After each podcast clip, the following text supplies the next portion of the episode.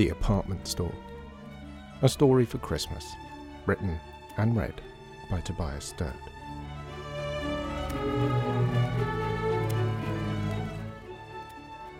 Chapter 6 The Plan. Part 2 Lydia ran down to the Olympic to tell Artie the good news to discover he and Mr. M having an in depth discussion of where the out of date tins of peas should go. Artie was very much in favour of the bin, Mr. M was not. They had cleared the aisle that led to the door at the back of the shop, that would be the main entrance to the Christmas department, and filled the shelves with Mr. M's old Christmas display and more. But it still didn't feel quite appropriately festive or inviting enough. It didn't feel like they would be leading people into a magical world. It felt like they were leading people on a roundabout journey to the deli counter. Lydia fetched down Mrs. M, and they set about redecorating the aisle as Mr. M and Artie carried on shifting about the goods around them. The most important thing was the door to the stairs. They spread cotton wool snow across the lintel, trained tinsel down the edges, and placed a candle on either side. This was the way in, after all. It had to promise what was going to be found upstairs. Then they set to work on the shelves, edging them with cotton wool and silver glitter to make them shine, having to fight Mr. M every step of the way as he fretted about whether people would actually see the things on the shelves past all the decoration. Lydia went to the front of the shop and looked at it. A snowy path leading down between the shelves to a mysterious door at the end. Not bad. Not bad at all. Where's Dad? She suddenly realized that her father wasn't at the till. He's outside, helping Mr. Krebs and Feruza, said Artie. Go and take a look. I think you'll like it. She had been working inside all day, and the early winter evening was already drawing in.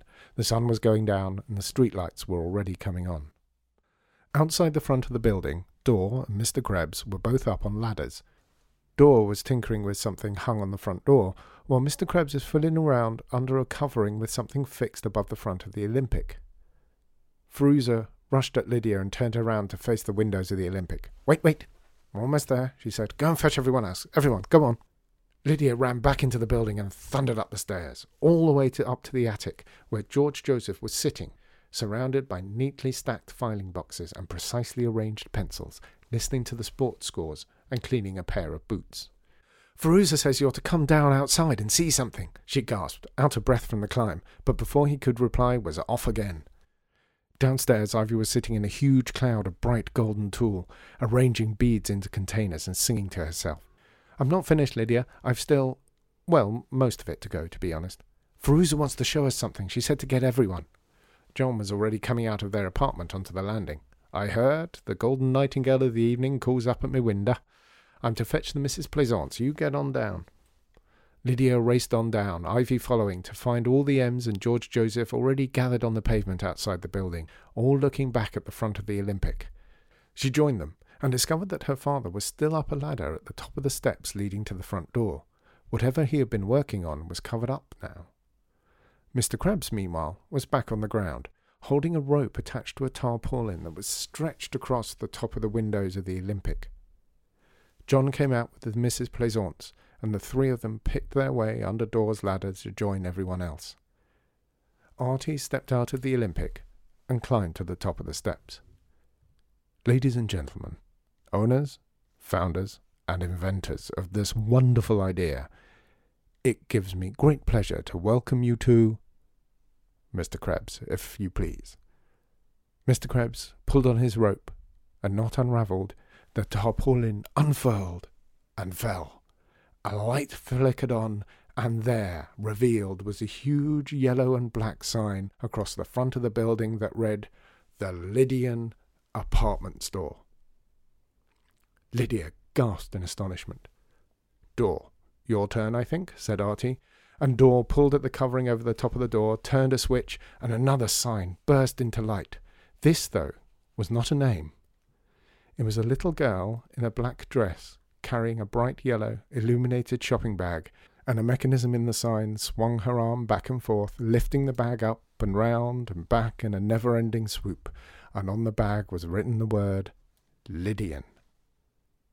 The Lydian, ladies and gentlemen, said Artie, the very first and only apartment store in all the world. Lydia woke early the next morning. In fact, she had barely been asleep at all. It had felt like she had been awake all night, thinking about the Lydian and everything it could be. Finally, she could stand it no more and got up.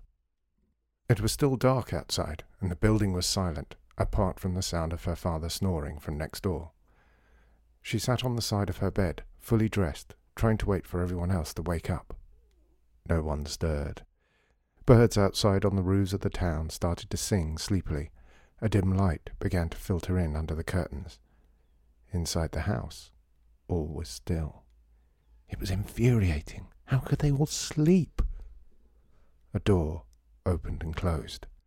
Then someone crossed the landing and went softly down the stairs.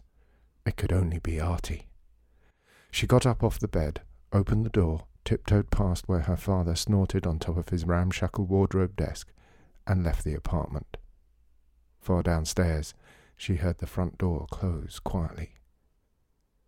She went down the stairs as carefully as she could, skipping the steps that creaked, trying to stay on the threadbare carpet on the landings instead of the floorboards. Outside the front door, she stopped at the top of the stairs. Artie was standing on the pavement, looking back at the building, smoking a cigar. Morning, he said, and waved the glowing stub at her.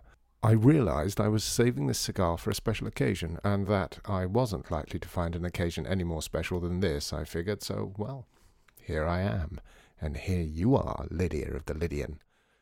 Opening day. Never could sleep either, not on days like this. Too exciting. So much to do. First day of the Lydian. Lydia joined him on the pavement, looking up at the name and the sign of the little girl. Is that supposed to be me? she said. I guess so, said Artie. Your father made it, though it looks younger than you are now, if you ask me. Was it your idea to call the store the Lydian? she said. It was, it's your idea, after all, your store in many ways, said Artie, so it's only right. But it's not just because it's your name. You know where your name comes from?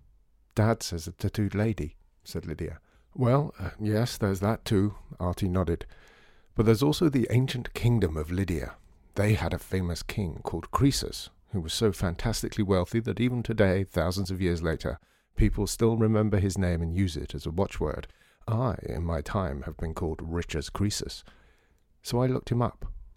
Know why he was so famously rich? The Lydians invented coins. Truly, the first actual coin money came from Lydia. They had gold mines, you see, but they invented something else. They invented shops. Not just markets or bazaars, shops, places where you went to buy things. The Lydians invented that, the very first shopping. That's why the Lydian, the very first of its kind, an apartment store, unique in the world, invented by Lydia. It's amazing, said Lydia. It's an amazing idea, said Artie. That's yours. But isn't it an amazing thing? That's down to everyone else. That's what happens next. With a rattle and a bang, the shutters on the front of the Olympic rolled up, and Mr. M stepped out. Good morning, he called to them. Would you like a cup of coffee? Morning, said Artie, and I'd love one. Mr. M went back inside. But don't be surprised if nothing happens next, said Artie. These things take time. There's always waiting. You have to think about it like Christmas Eve, like you have to wait through the boring bit before the fun begins. The front door opened, and George Joseph came shivering down the steps in his shorts. Morning, he said, and then jumped on the spot for a moment, jerking his arms up and down like some strange mechanical toy, and then he took off down the street, his bony knees pumping high in front of him as he ran. He knows, said Artie. If you asked George Joseph what he was training for, I doubt he could tell you, but some day the moment will come and all that boring preparation will pay off. There was the sound of someone knocking on glass, and they looked up to find the Misses Plaisant standing in the conservatory, waving down at them. They waved back. You see, we haven't done any advertising. We haven't done any publicity. There's no queue out here waiting to get in, just you and me. Artie gestured at the empty street. Today is not going to be a grand opening. It's going to be slow. All we have is word of mouth, and that takes time. What's word of mouth? said Lydia. It means someone comes wandering down the street and they see that big sign saying the Lydian and they think, what on earth is that? That wasn't there yesterday. So they come in and they have one of Granny M's pastries or they see Firuza's cards or whatever and they think it's fantastic. And they go away and they tell a couple of their friends about how great it is and maybe they come and they like it and they tell a couple of their friends. And now we're up to four people, seven in total, and you can see it's not going very fast. And this is only if they all have a great time and tell people, and those people come. The door of the Olympic opened, and Dor came out, carrying a cup of coffee. Aha, there you are, Lydia of the Lydian. Want some breakfast? He handed the cup to Artie. Mr. M said you wanted coffee. Hey, Dor! John had appeared on their balcony above the M's apartment. I have bagels, catch! He dropped a brown paper bag down the side of the building, and Dor jumped to catch it. Morning, all! John waved at them and disappeared back inside. Dor fished a bagel out of the bag and waved it at Lydia. Egg? Egg. He went back inside the Olympic. We'll get there, though. Artie slurped at his coffee. It's too good an idea not to succeed. I feel it in my waters. It'll happen. You mark my words. A window opened far above them and steam billowed out. Ivy was getting out of the shower. The Lydian was opening for business. Where else to start but the Christmas department itself, where the whole thing had begun? As Lydia went through the strange door at the back of the mini supermarket, she could hear voices coming down the stairs. Had someone come to the Lydian already? Did they already have a customer? She raced up the steps in excitement and ran into the M's front room, only to discover Mrs. Krebs perched on an armchair in front of the fire, with the little M's gathered in front of her, fascinated by their visitor. Ah, the little girl Lydia, said Mrs. Krebs as Lydia came in. I'm told that a lot of this is your work. I helped Mrs. M, said Lydia, as the woman herself came into the room carrying a big plate of Granny M's pastries. Well, it's very well done, whoever did it. Properly gaudy and old-fashioned, said Mrs. Krebs.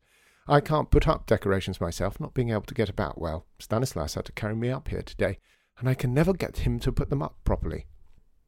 Lydia, said Mrs. M, would you take Mrs. Krebs some baklava? It reminds me of when I was a little girl, about the age of these two. Mrs. Krebs took the plate Lydia handed her. Of that one, certainly. Of course, I couldn't sit in a lovely room like this all day when I was their age. I had to work, I did. Embroidery, you know. I still get pains in my fingers from it in this weather. And Christmas was just one day. Not all this fuss they make now. One day. But that made it special. Like this room. A strange day, outside of all the others. Made of red and gold. This is very good. Did you make this, Mrs. M? My husband's mother, said Mrs. M. Ah, yes, the old lady. Is she here? Asked Mrs. Krebs. I think she went upstairs, said Mrs. M. I'll go and see, said Lydia, eager to seize the excuse and escape Mrs. Krebs's ancient Christmases, and she raced from the room once more. There was a sign on the landing that said basement, furniture, ground, groceries, dry goods, supplies, food to go. Floor one, Christmas department, food and drink. Floor two, art, stationery, cookery. Floor three, ladies' fashion. Floor four, accounts and management. And at the top of the stairs was a giant number three. John and Firuza's apartment door was open, and over it was written Art and Stationery, Cookery. Inside, the living room had been tidied up. Most of the books had been moved from the shelves and replaced with sheafs of paper and card. The walls were now decorated with Firuza's own pictures. The dining table had been fully extended and put in the middle of the room to make a sort of counter. Firuza sat behind it, filling in a drawing of a robin with watercolour. There were voices coming from the kitchen. Don't mind me, said Firuza. I'm just the window dressing. The main action is in there. They're arguing about what cake they want me to draw. She pointed at the kitchen. I like the robin, said Lydia. They're little thugs, really, said Firuza. Horrid little birds. Lydia went through into the kitchen. Granny M and John were standing over a kitchen table covered in ingredients, with a selection of cookbooks open in front of them. Lydia, what do you think? Said John as he saw her come in. I say a Christmas pudding has to be made weeks beforehand and preferably fed regularly as well. But Granny M says she has a recipe that can be made on the day, which sounds like actual heresy to me. What do you think? For recipe for selling, said Granny, jabbing her finger at a notebook in her hand. Not weeks ago now. Is practical for people. I'm afraid Granny M is probably right, said Lydia. If people are buying a pudding recipe now, there aren't actually weeks for it to be fed in, which makes it sound like some kind of horrible monster, incidentally. But this thing is horrid, said John. There's no brandy in it or anything. This is a recipe for a Christmas disappointment, not a pudding. You can fix it, I'm sure, said Lydia. Can I at least use brandy? said John to Granny M. Calvados, she said, is best. Now we're talking, said John, happily starting to make notes. Lydia went on upstairs to ladies' fashion. The ladies, in this case the Mrs. Plaisance, were perched on upturned wooden tea crates, leaning over to watch over Ivy's shoulder. She was sitting cross legged on the floor, surrounded by scissors and thread and offcuts of material, peering through a magnifying glass at a dress. It was one of a pair in a bright, shiny blue fabric, covered all over with a silver pattern of delicate curves. At the tip of each was a tiny orange flower. Lydia, dear, said Peony, we bought some dresses for Ivy to have a look at. This is Indian sari fabric, said Ivy, made into a dress. It's fascinating. We bought it in Calcutta, said Peony, and then we had to take some of our other dresses to the dressmaker so that she could understand what we wanted. It was so hot, said Pansy, that I fainted, and an elephant picked me up and carried me away. He put you in the car, said Peony, very kindly, so we could take you home. An elephant, said Lydia, not quite believing it. So what they've done, said Ivy, turning the dress inside out, is made a bodice and then sewn the skirt onto that. But look how they've matched the pattern up, and they've given themselves some space with the waistband, almost empire line. But then they've still managed to keep it running the length of the thing. It all starts from the darts, you see, because that's where the pattern gets folded in on itself. Elephants are very clever, you know. George Joseph told me. I wonder how George Joseph is doing, said Lydia. He carried you all of a couple of feet, said Peony. Just picked you up and popped you into the car. She laughed so hard, the dressmaker, said Pansy, she couldn't understand why we didn't want clothes like everybody else there. Lydia left them to the examination of history and the making of their dresses, and went on up the winding stairs to the attic. On the landing, she found Mr. Krebs screwing a bell onto the dumb waiter. He was worried he wouldn't hear it, he said, nodding his head in the direction of Artie's apartment and George Joseph. Coming up with the money, so there's a bell. We'll know when you get to bed now and all and for the first time in her whole life, Mr. Krebs smiled at her. At least, she assumed that's what it was. His face sort of cracked open and showed his teeth to her. It was, frankly, alarming, but she had the presence of mind to smile back. I was just going to pop in to see him, she said. George Joseph, I mean. You go ahead, said Mr. Krebs. I ain't stopping you. His face folded back into his customary scowl, and he went back to fixing the bell. George Joseph had made a sort of desk by propping a plank across two chairs, and he was sat on the edge of the bed, leaning on it, pencil in hand, staring into space. What's happening, George Joseph? said Lydia, opening the door. Nothing, he yelped guiltily. I'm doing nothing. I, w- I was doing nothing. No, said Lydia. I mean in the Lydian, in the store. Oh, that, said George Joseph. Well, nothing there either. Nothing. I mean, the dumbwaiter hasn't moved because there haven't been any sales, because there haven't been any customers. I can only assume. I'm only assuming that, based on the fact that nothing has happened and I have done nothing. Everyone's just visiting each other, said Lydia. It's all just the people from the building. It's no good, said George Joseph. Even if they spend money, they'll just be paying it to themselves in the end. They're not even buying anything, said Lydia. They're just talking, mostly. They could do that any day. Artie says we have to wait, though. Says we need word of mouth. Wait for how long? said George Joseph. I thought this was supposed to be a business. If we're not making any money, we're not a business, in which case, what are we waiting for? This is a good question, said Artie, bounding into the room, to which I might have the answer. Dor tells me you cut hair, George Joseph. He always cuts mine, said Lydia. He's very good. Evening classes, said George Joseph. Just the basics, though. Nothing complex, just cutting hair, men, women, and children. I thought I ought to have a backup. Second career, you know. You were worried accountancy was a bit of a gamble? Asked Artie. Hair never stops growing. George Joseph patted his own thinning scalp. Mostly. It's steady work. This is Feruza's drawing of the Lydian girl, the one Dor made the sign out of. Artie handed the piece of paper to George Joseph. Do you think you can cut Lydia's hair to match it? Why do I have to have my hair cut like that? asked Lydia. It's old fashioned. Because we want people to talk about the Lydian, said Artie, and you are going to be what they talk about. I'm afraid Ivy is already altering one of your dresses. Trust me. He gave her a wink. It's a good plan. I swear.